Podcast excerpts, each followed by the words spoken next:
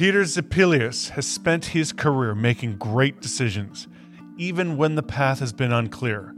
After a long career in investment banking with a healthcare focus, Peter joined leading private equity firm Leonard Green and Partners in 2018. Today, we look under the hood of the private equity world, what Peter thinks has changed post pandemic for businesses, and how he continues to make good decisions even faced with unprecedented uncertainty.